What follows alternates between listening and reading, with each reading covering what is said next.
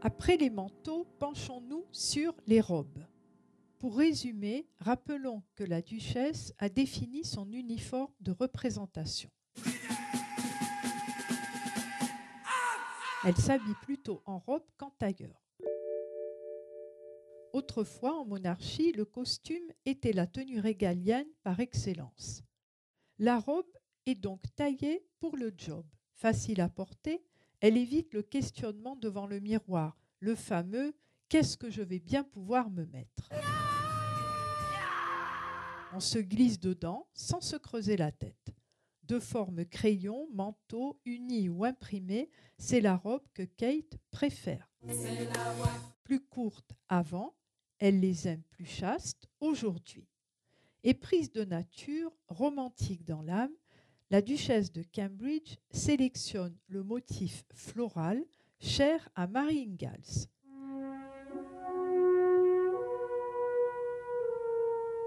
Quel est son mode opératoire? Comment la duchesse choisit-elle ses vêtements?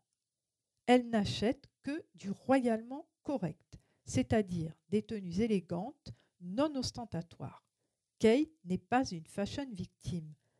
D'ailleurs, elle souhaiterait que l'on parle plus de ses actions que de ses robes. Remarquons qu'elle ne porte jamais les pièces telles qu'elles sont présentées sur le site marchand ou dans le magazine. Créateurs et rédactrices recherchent l'effet. C'est à celui qui frappera le plus fort. Les gens de la mode cultivent le sensationnalisme vestimentaire. Je vous explique. Chez Céline, des chaussures de brousse décalent une robe chemisier. Chez Alexander McQueen, des Rangers chahutent une robe tutu. C'est très rock'n'roll, je vous l'accorde. La duchesse ne peut pas tout se permettre. Elle doit respecter les consignes de la liste royale.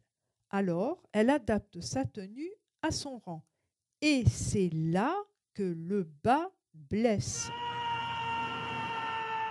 Pochettes, bijoux fins, talons et brushing signature rendent la robe beaucoup trop d'Adam. What? No. Ces réinterprétations trop formelles ne lui rendent pas son âge. Il y a un tempo à trouver qui dénaturerait moins les créations. C'est le travail de la styliste.